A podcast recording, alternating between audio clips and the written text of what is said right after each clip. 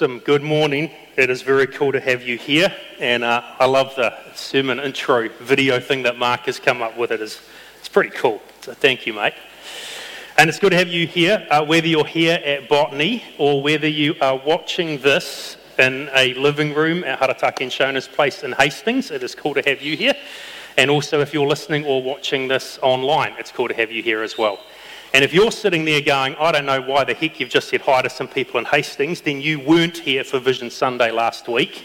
And so your job this afternoon or this week is to jump online and to watch or listen to the message from Vision Sunday last week, because last week we announced that we are starting our first satellite church in Hastings with Harataki and Shona Manahera. So they are sitting down at some point in the next week as a small home church and watching uh, this online. So, hi to you guys. It's nice to have you with us, along with everyone here at Botany this morning.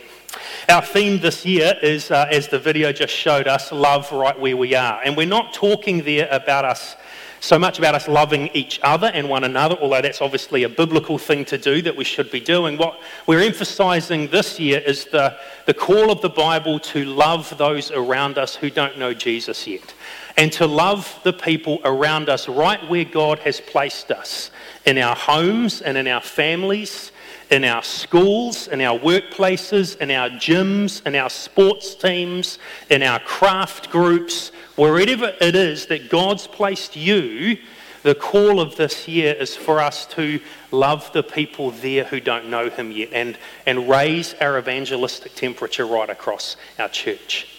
And so we are doing a few different series this year to help um, make that happen in our lives. And the first series we're doing, and starting this morning, is in the book of Jonah in the Old Testament. So if you have a Bible with you, either a paper one or an iPad, or you've got the Bible app on your phone, whatever works for you, I want to invite you to pull up Jonah chapter 1 this morning as we dive into this series together. And as you're finding that, I'm also going to get you simultaneously. Um, so the guys will struggle with this, the women will be fine um, multitasking, but I'm going to get you to watch the screen because if you're not familiar with the story of Jonah, we've just got a fun way to orient you to the whole story this morning. So uh, have a look. And don't jump it. God's story Jonah. So, part of God's story is in the book of Jonah, and it begins like this God told Jonah, Go to the city of Nineveh and tell the people they have been wicked, and they should stop being wicked, or I will destroy them. But Jonah got scared and decided to go to the city of Tarshish by boat. Tarshish is in the opposite direction of where God wanted Jonah to go. Can you imagine running away from God? Anyway, when the boat was at sea, God sent a storm. The storm was so scary that all the sailors thought the ship was going to be destroyed. So they threw a bunch of stuff off the ship. I don't know how less luggage was going to help, but that's what they did. While all this was happening, Jonah was inside the ship sleeping. The captain saw him and said, How can you sleep right now? Pray to your God and ask for help. Then the sailors decided to cast lots to find out who was responsible for the storm. Casting lots is a lot like the lottery. Except when lots are cast, whoever wins doesn't always really win. Like this time, when the lot fell to Jonah. The sailors asked him what he had done to cause the storm, and what they should do to make it stop. Jonah said, Pick me up and throw me into the sea. That will calm the storm. But the sailors didn't want to. They tried really hard to row back to shore, but the ship just didn't go anywhere. So the sailors apologized to God for throwing Jonah overboard. And then they threw him overboard. I don't know if they ever apologized to Jonah, but God is the one who made the scary storm. And if you're going to apologize to anyone, you should apologize to God. It's just a good idea in general. So as soon as Jonah was off the boat, the storm stopped. I wonder if Jonah thought to himself, what am I going to do now? Well, God had an answer. All of a sudden, a big fish swallowed Jonah. Yep, Jonah was now inside a fish things went from bad to worse real quick. Now, the Bible says a fish swallowed Jonah. We don't know if it was a whale or something else. But whatever it was, it had to be big enough to swallow a man whole without having to chew. Kids, always chew your food before swallowing. You're not a giant fish. Anyway, Jonah was in the stomach of the fish for three days and three nights. Can you imagine being stuck in a dark and stinky place for three days straight? Like a porta potty? Well, imagine being inside a big fish, dark and sloshy and really stinky. Basically, a porta potty with fins. After the three stinky days, God made the fish spit out Jonah. Actually, fish can't really spit. Jonah got vomited out. Vomit is also known as puke, barf, pearl, oatmeal seconds, upchuck, blown grits, Ralph, toss cookies, technicolor yawn, and chunder. Basically, the fish got rid of Jonah through its mouth. Do you get the idea? So while Stinky Jonah was there on the beach, God told him a second time to go to Nineveh and tell the people to stop being wicked. This time, Jonah went to Nineveh. Listening to God is always a good idea. When he arrived, he told the people that God said they should turn from their evil ways. They believed him, so everyone, and I mean everyone, fasted and put on sackcloth. Fasting is when you don't eat and pray really, really hard. Putting on a sackcloth is putting on a sackcloth. Now, when God saw how they had stopped doing bad things and were really sorry, he decided not to destroy them. And that's the book of Jonah. So, in case you missed it, here's the quick version God told Jonah to go to Nineveh. Jonah ran away on a boat. Jonah got thrown off the boat to stop a storm. Fish swallowed Jonah. Three days later, fish threw up Jonah. Jonah told people at Nineveh to stop being wicked, and they stopped. God didn't destroy them. And that's a part of God's story. All right? Is everyone clear on that? That's the story of Jonah. That's how it works. And I think it's a helpful, just, you know, quick overview as well as giving you all the possible words for vomiting and barfing and telling you to always chew your food. So, but there you go. Now, on your seats uh, this morning here at Botany, uh, you have a new journal that we've produced for the series. If you're in Hastings, uh, Harataki and Shona are going to have these uh, at home there as well. And I just want you to grab that journal because I'm going to invite you to follow along on this journey through Jonah over the next five weeks. And I just want to orient you very quickly um, to how the journal works. It's in three sections. The back third are some community group questions. So if you are in one of our community groups, we're asking all of our community groups over the next couple of months to journey together through the book of uh, Jonah. So if you're a community group leader, here's some uh, questions for you. I'm going to be emailing you a few suggestions, by the way, this week. But we'd love you to kind of journey together as a whole church as we're exploring this. And again, if you are not in a community group, best time of the year to join is at the very beginning of the year. So uh, talk to Robin, email Robin, give him a call, and find out about community groups and engage uh, and jump into Jonah. So that's the back third. The middle third, if you just turn where the staples are, is um, double pages for sermon notes. So if you're a writer or a doodler and you want to either write notes or draw pictures uh, during the sermon, then there's a double page for each of the sermons in the series, including Easter. We're going to do the Easter service as a bridge out of the Jonah series, so that's in the middle. And then at the front are some personal study questions because I want to give you a challenge over the next four or five weeks. And the challenge is I want to invite you to dive into the book of Jonah for yourself. And so, what we have done is on four double pages, we have printed the full text of Jonah across four pages, the four chapters, and that's on the left hand side of those. And then on the right hand side is a series of five questions that are simply there to help you jump into the passage and understand it and study it for yourself. And so the challenge is going to be that I'm going to ask you this week to study Jonah chapter 1 for yourself before I preach most of Jonah chapter 1. So today we're just going to do the first three verses and introduce the book, and I'm going to read that in a minute.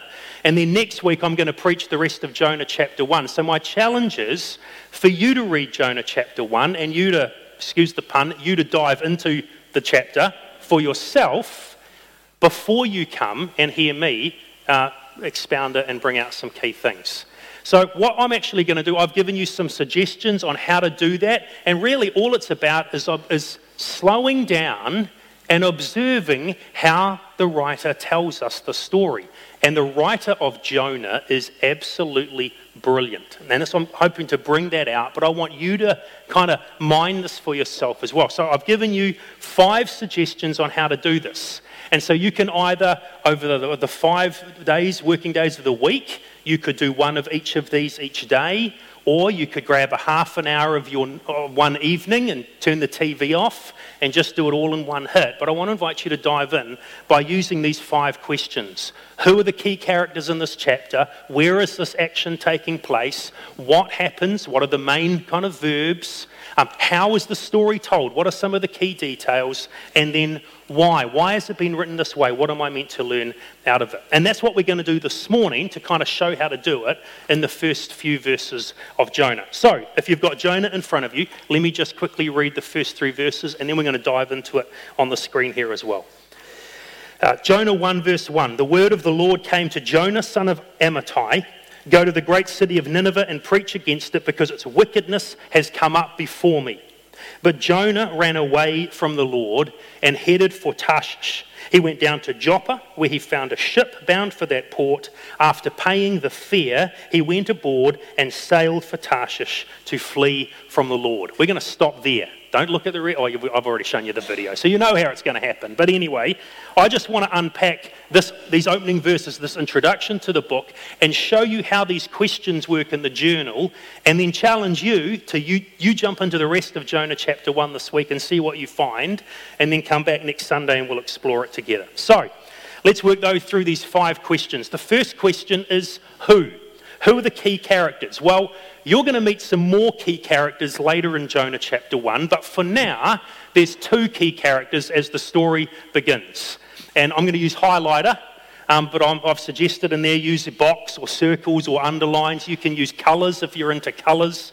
Um, you can do this on the Bible app, by the way. You can highlight in different colours on the Bible app if you'd rather go electronic, uh, whatever works for you. But there's two key characters as the story begins. The first character is the Lord. By the way, the main character in Jonah is not the fish. All right? I know that's kind of, he's there, but the fish is not the main character. And just to give you a clue, neither is Jonah. The main character is God. And God has some pretty profound lessons to teach Jonah. Now, you'll notice that um, we don't actually have God. What we have in the text is the Lord. And I often talk about this when we're in the Old Testament, but Lord in capital letters is God's name, Yahweh. And when the text uses his name, Yahweh, instead of God, it's, it's warmer, it's more intimate. It's, it's trying to show there's relationship with this God who is the covenant God of Israel. So when it's the Lord speaking to Jonah, there's this, there's this relationship already there. That's what's being emphasized. So the first main character is Yahweh. The second main character is Jonah, the son of Amittai. Now, that's all we're told about him in the book. Everything else we're going to learn about Jonah, we have to learn from the text and from the way the story's written. But if you were to jump on any of the Bible software packages online, I use one called Bible Gateway that just brings up Bible verses from whatever translation you want to pick. If you jump on Bible Gateway in the NIV and you just type Jonah, what you'll find is Jonah's mentioned a bunch of times in the Gospels because Jesus talks about him. We'll get to that at Easter. And he's mentioned obviously a bunch of times in the book of Jonah. And he's mentioned one other time in the whole Bible. And he's mentioned in the book of Second Kings. And it says in Second Kings, he, which is the king of the time, um, called Jeroboam II, uh, king Jeroboam was the one who restored the boundaries of Israel from Lebo Hamath to the Dead Sea in accordance with the word of Yahweh, the God of Israel, spoken through his servant Jonah, son of Amittai, it's the same guy, the prophet from Gath Hepher. So we're told a couple of extra things um, in this verse about Jonah. So he is explicitly called a prophet here. He's not actually called a prophet in the book of Jonah. It's kind of like he doesn't really behave like a prophet in the book of Jonah, but he is actually a prophet. That's why the word of the Lord comes to him. And he's from a place called Gath Hepher. And if you will look, look up in an atlas to find where that was, it's in Galilee, in the northern parts of Israel. And interestingly enough, it's a couple of miles from Nazareth. So he grows up pretty much in the same backyard as Jesus grew up in, which is kind of cool. It's got nothing to do with the story, but it's kind of cool. So, so that's Jonah. He is the son of a guy called Amittai. He is a prophet from Galilee, and he has preached in the northern kingdom of Israel. Now, if you were part of our Panorama series a couple of years ago, you'll know that when King Solomon died, the nation of Israel divided in two Israel to the north, Judah in the south, and Jonah is in the northern kingdom of Israel. They had 19 rulers, and they were all scumbags. None of them followed God. But there was one ruler there who, while he was wicked, God actually blessed him anyway, and he was the most successful ruler of the northern kingdom. His name was Jeroboam II. And that's the king here that Jonah got to preach to Jeroboam II and to the people of, of, the northern kingdom and say, even though you are wicked and have turned away from Yahweh, the one true God, he's going to bless you anyway. And he is going to actually help you to expand your borders. And the reference to Lebo Hamath is, is a little village way up to the north, but it's basically Israel's going to become the same size as it was when Solomon was king. And so Jonah is very rare in the Bible. Normally, the prophets were told to give really bad news messages about how sinful and wicked everyone was being. Jonah's message in, at this time was to go to Jeroboam II and all the people of the northern kingdom and say, Even though you're wicked, I've got great news for you. God's going to expand your borders and bless you to see if that'll bring you back to Him. And so he got to bring a really positive message God is gracious, God loves you, and it came true. And so he must have been like the dude in the northern kingdom. You know, everyone else was like, I don't like any of the other prophets. They're all negative and they keep talking about my sin. But I really like Jonah because Jonah's positive and he's upbeat and he's, you know, he's happy and he's telling me all this cool stuff and God's going to bless me. So I don't like any of the other prophets, but I really like Jonah. So Jonah had a sweet life. But then another word of the Lord comes to Jonah, this time in Jonah. And it isn't a good message. And it's a bit scary. So, those are, that's the who. Those are our two characters. Yahweh, the God of Israel, is the main character, and the second main character is Jonah, the prophet. So, where is the second question there uh, in your journal? Where does this take place? And the where question is very important at the very beginning of the story because we're given three locations. In this first um, part of it, verse 2, we're given our first location, which is the city of Nineveh. Nineveh was one of the most important cities of an empire called Assyria. If you think of Syria today and where that is on a map, if you see it on the news, where there's civil war and the ruler Assad is using chemical weapons on his own people and that kind of stuff, but Syria of today, that's the same location and just how bad it was then as well as now. In fact, in the Panorama series, I said that Assyria was like the Nazis of the ancient world. And then this week, I read a Jewish author who used exactly the same metaphor. So he's obviously listening to the Botany Life sermons online, which is pretty cool. But he writes The Assyrians were the Nazi stormtroopers of the ancient world. They were the pitiless, power crazed foe. For Jonah, Nineveh stood as the symbol of evil incarnate. Fact, one other writer I read this week said for, for Jonah to be commanded to go and preach in Nineveh was like a New York Jew in the 1930s being told to go to Adolf Hitler's Berlin and preach judgment. That's the same idea. So before we all sit in judgment of what Jonah's going to do, we actually need to stop and give him a little bit of slack. So, Nineveh, key city of the Assyrians, they're a bunch of Nazis. Um, in fact, just to give you one brief thing, archaeologists have found relief drawings that they did, kind of like how the Egyptians used to do. One of the key things the Assyrians perfected was skinning alive their prisoners. So that's kind of the people that they were. So when you see Jonah run in the next verse, don't judge him too harshly. So the first where is Nineveh. Going to verse 3, then, there's two other locations for us. He headed for a place called Tarshish and he went down to a place called Joppa. So, Joppa is a port in Israel, pretty much where Tel Aviv is now. Tarshish, there's debate, but most scholars think it's where we would call Spain. So you can list these three locations, but it's when you put them on a map that you suddenly get a really clear picture of what's going on. So there's where he's been sent, there's where he goes, and there's where he's heading. And you immediately get the story, don't you? of these opening few verses. Just by looking at the geography and the locations, you suddenly go, wow, Jonah is running in the opposite direction as far as he can go and as quick as he can go. So that's the where. So we've done two of the questions together already. Who, two main characters, Yahweh and Jonah. Uh, where, those three locations, Jonah is on the run. Third question, then, in the journal that I'm asking you for each of the chapters of Jonah is what? What happens in this story? What are the key verbs that carry the story along? If you remember back to primary school, which for some of you is quite a long time ago, but the verbs are the doing words. Remember that? So, what are the key verbs in the story?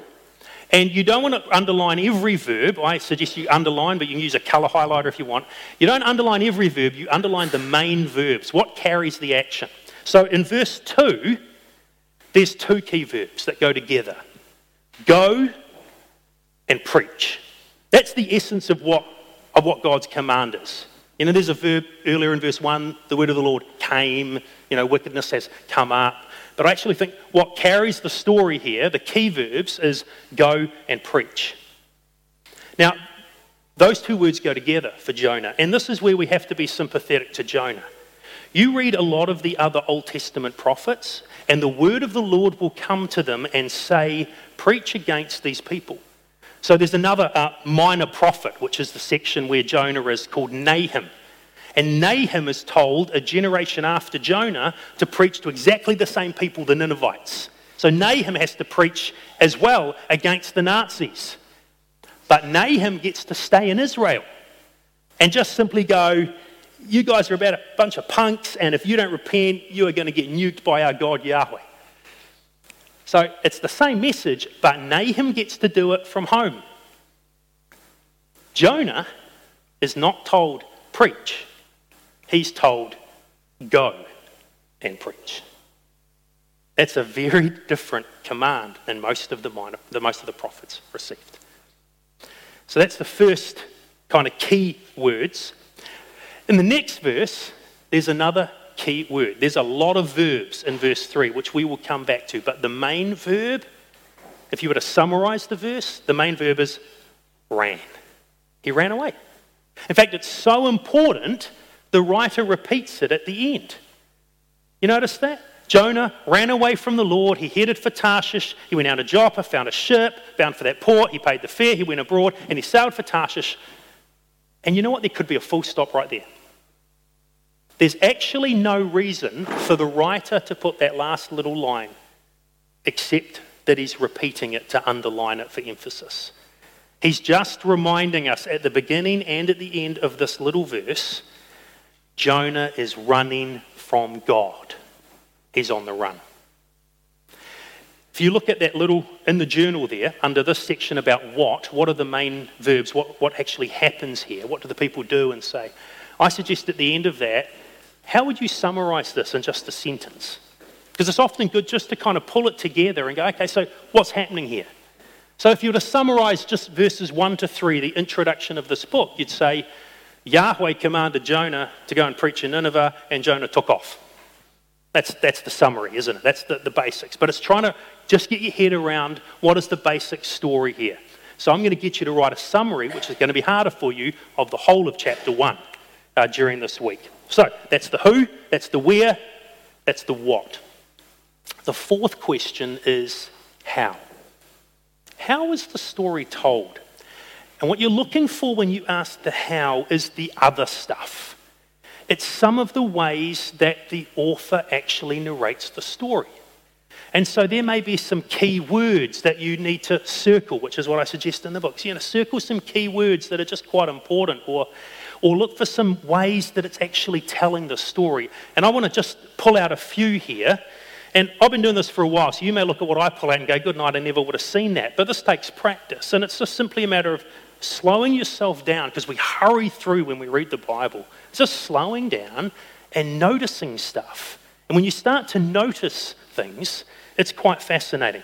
For example, back in verses 1 and 2, the whole book begins with this phrase the word of Yahweh, the word of the Lord. We've already put a box or highlighted Yahweh's name.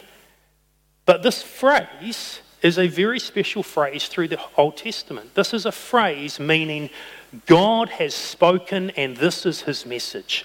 The word of the Lord came, the word of Yahweh. This is in an age when they don't have a Bible yet.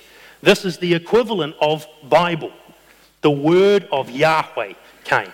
And so that's just something to observe. This is a message that is being given to Jonah by Almighty God.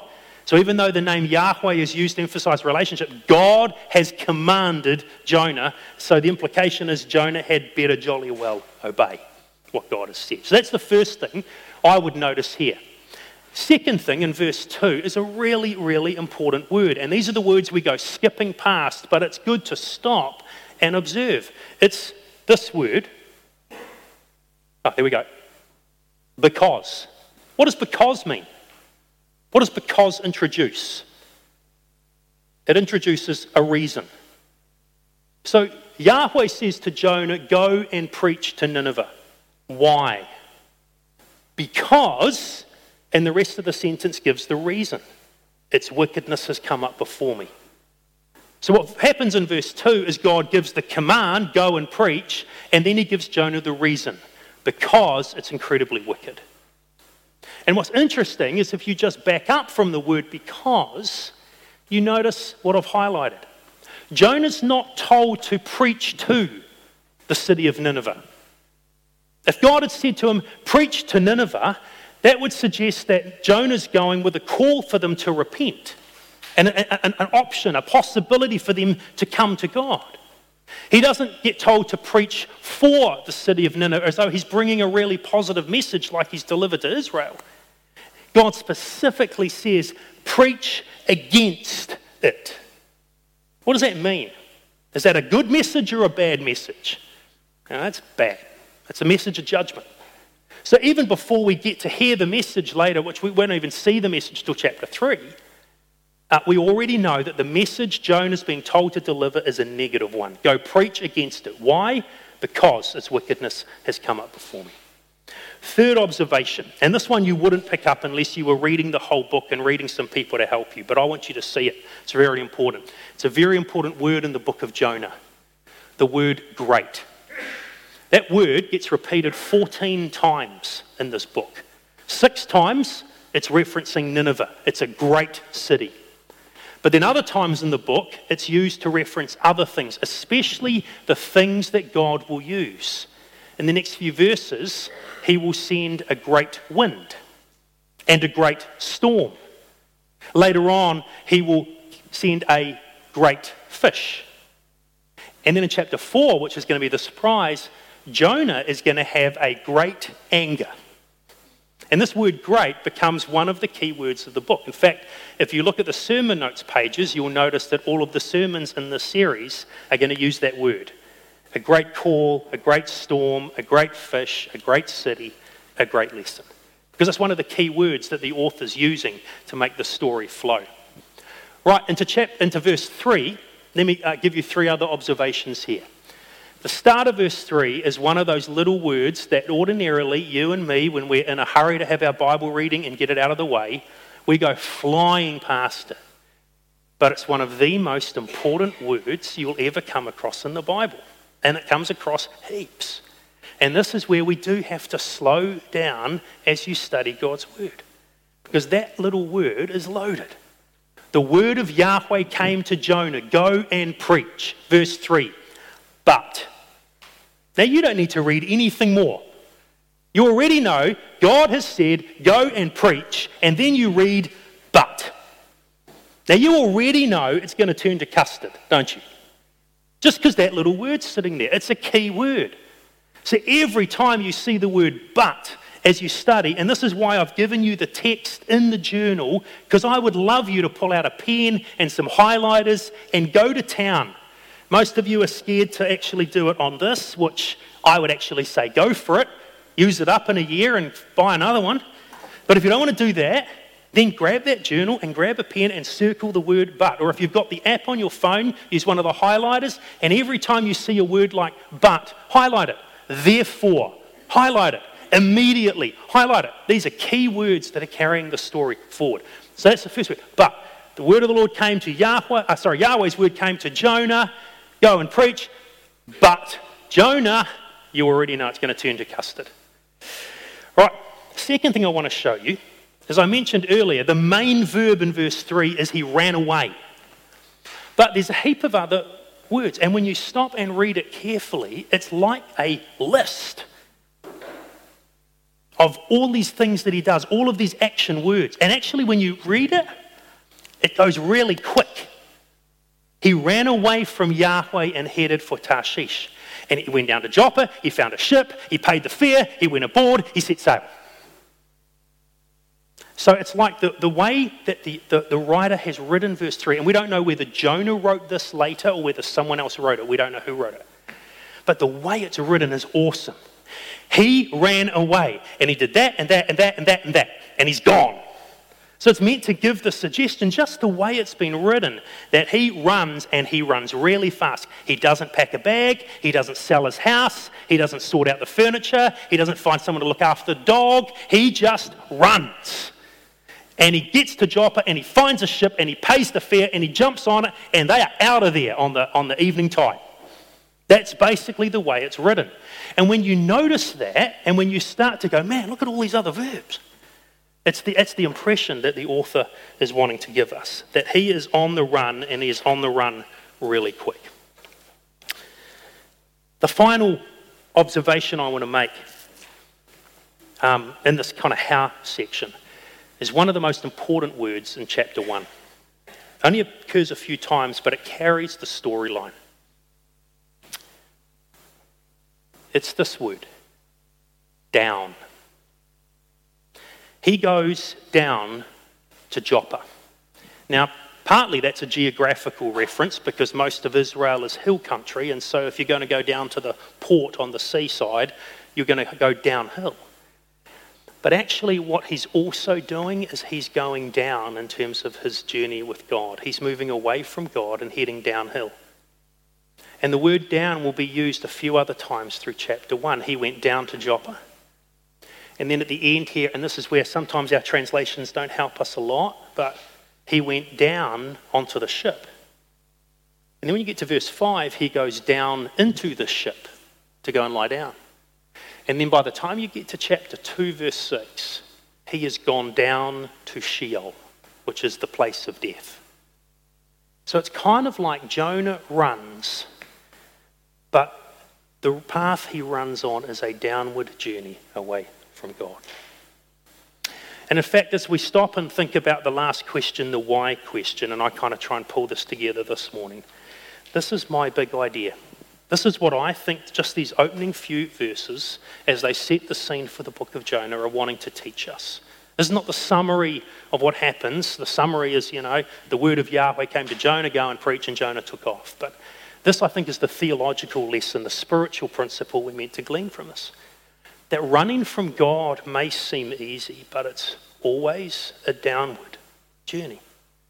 It's exactly what we're going to see as the rest of chapter 1 is going to unfold as you jump into that this week. That actually, Jonah may run from God and it may all come together for him to do that. But when you run from God, it's always a downward journey. Let me just speak to those two lines really briefly for a minute. As a pastor, I've talked to lots of people who have chosen for various reasons and in various ways to walk away from God. They want to pursue life choices, or they've made some decisions, or they're, they're angry or disappointed about stuff that's happened in their life, and they just maybe not run, but, but kind of walk or, or wander from God.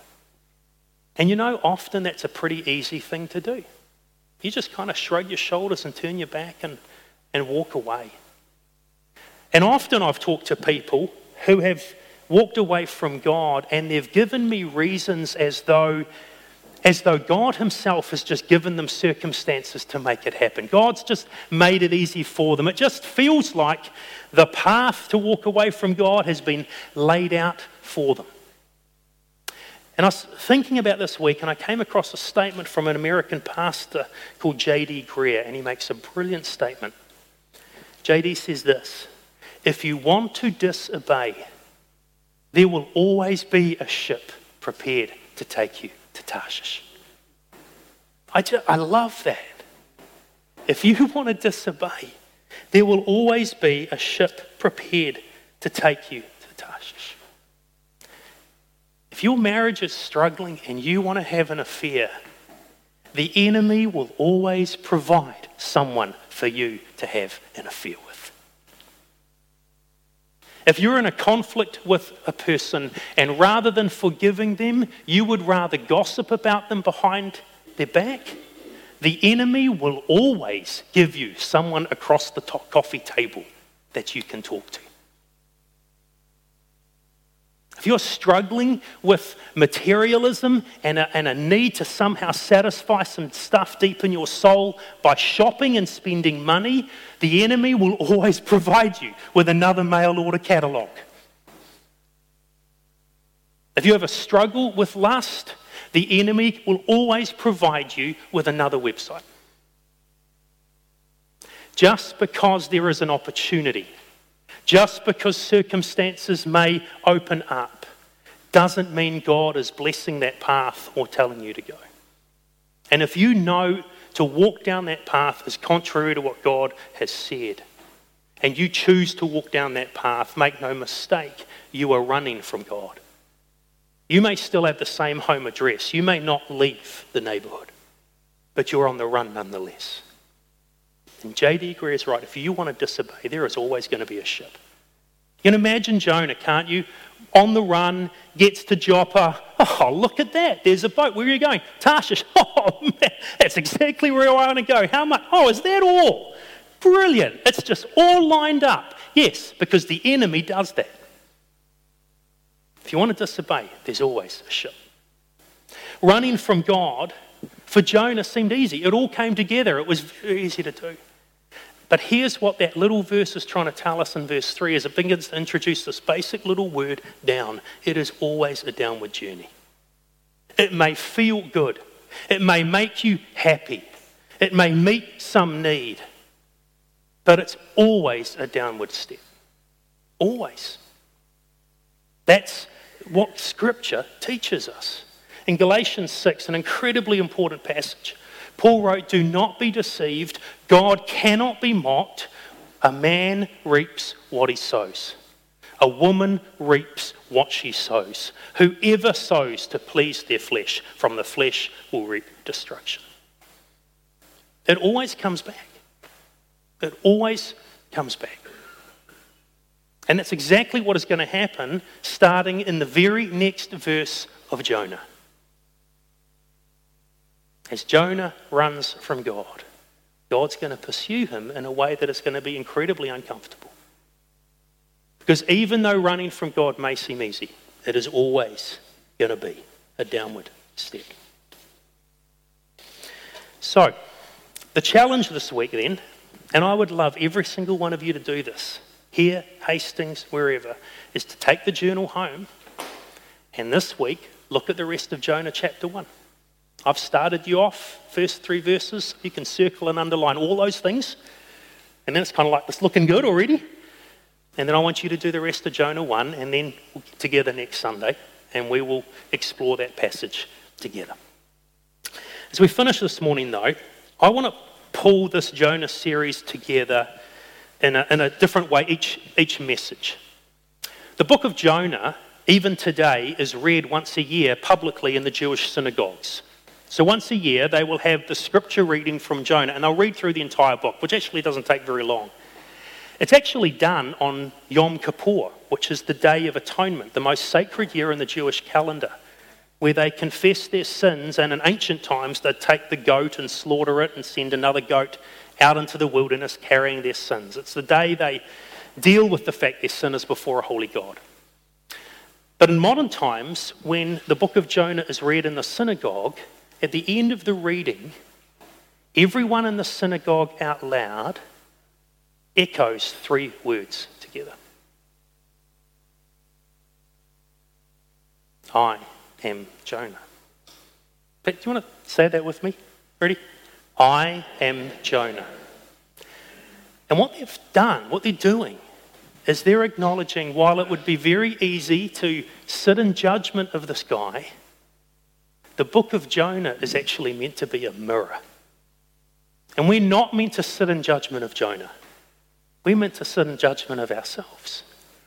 Because when we read the book, we are meant to read every time we put it down, we're meant to say to ourselves, I am Jonah. So each of these messages, I want to give you a series of statements to reflect on how you and I might be Jonah. And I want to give you three this morning as we finish up this message. First one is this I am Jonah when I say no to what God has clearly said. I am Jonah when I say no to what God has clearly said. God clearly said to Jonah, Go and preach in Nineveh. He has clearly said to you and I, through Jesus, Go and make disciples of all nations.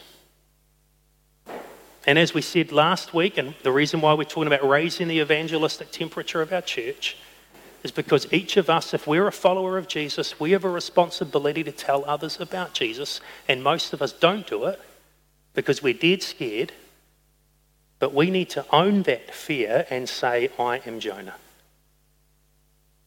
Because I'm saying no to God when I don't do what He's commanded. He says, Go and make disciples and share my message. God has clearly said in His word, pray continually. And as I confessed last year, I've always struggled with prayer. But there's a host of commands in the Bible. When you stop and start looking at them, God says, do not commit sexual immorality. Whenever you engage in sex outside of marriage, that's sin. And you're saying no to God. The Bible clearly says, do not lie. Clearly says, do not gossip. Clearly says, do not covet what someone else has got their house or their car or their spouse or their vacations. Man, when you start looking at the list of what God has said, you and I are saying no quite often. And whenever we say no, whenever we disobey, I am Jonah. Second reflection I am Jonah when I resist God altering my life plan.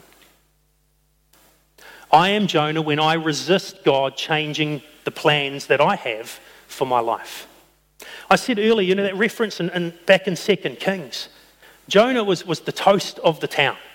He got to share this wonderful message. Even though you're wicked, God is going to bless you and He's going to expand our borders. And, and isn't it great? And God loves you. And He had this wonderful, positive message to share. And I wonder if He just basked in that for a while until this new message came go and preach to Nineveh, go and preach against it.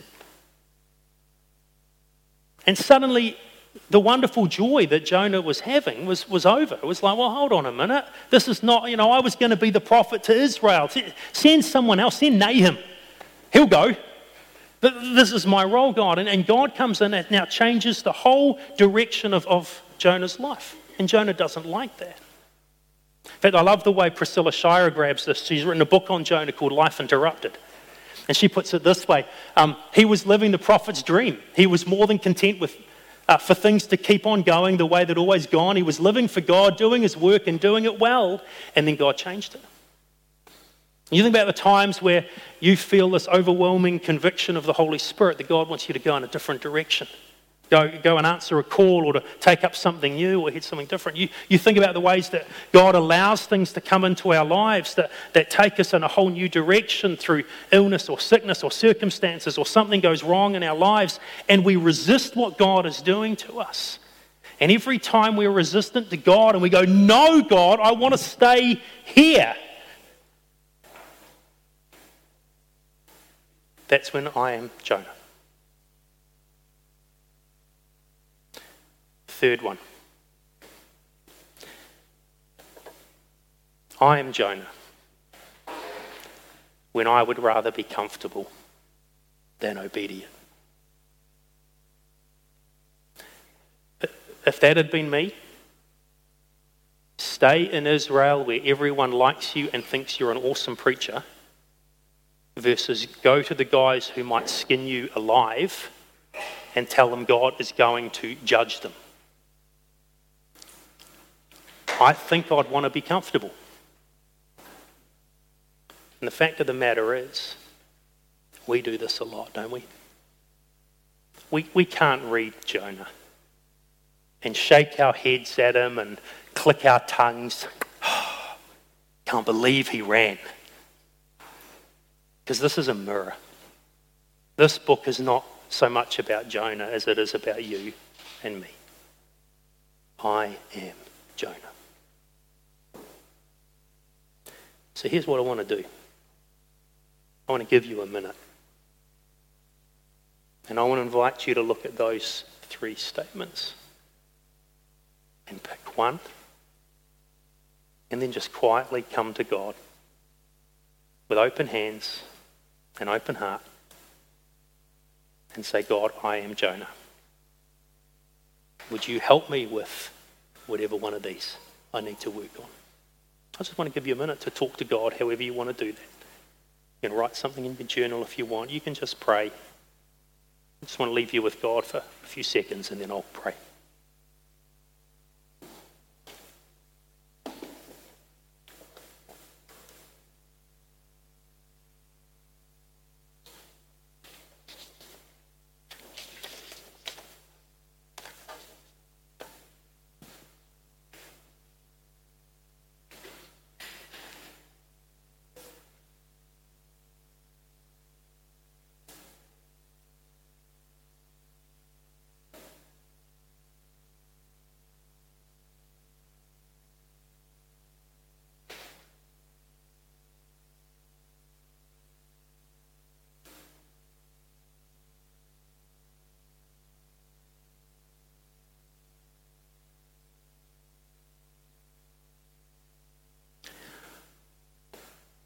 Before I pray, I'm going to ask the band if they would come up, and they're going to lead us in one closing song, a song I've come to really love called Come to the Altar. It's an invitation to come to a God of grace and forgiveness. And I just, I just feel like I want to say, some of you listening to this today, whether you're sitting here at Botany, whether you're watching this in Hastings, whether you're somewhere else getting this over the internet, you are on the run. You may not have changed the dress, but you are not walking with God the way that He's called you to do. And I just, I feel like a sense that I just want to tell you today. He's a God with open arms who is waiting for you to come home before he needs to send the storm. Would you just come? Would you leave your rebellion behind and return to a God of grace? Come, because He's the God with arms wide open. Abba, Papa, Father, we are Jonah. And as we look at his life, as we think about these reflections, we have to be honest and say this mirror is right on us. Lord, we say no to you and run whenever we disobey what you've said.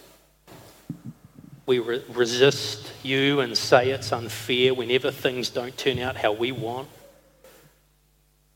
We would always rather be more comfortable than more obedient. But Jonah reminds us, God, that when we run, when we say no, when we disobey, part of a downward journey. And so today, we respond to the call of Jonah and come back to you. We run, not away, but we run to you. So we come back to you today at the God of all grace. And we confess our sin, whether it's for the first time ever, whether it's for the thousandth time. We come as Jonah ask for your forgiveness and your restoration through Jesus.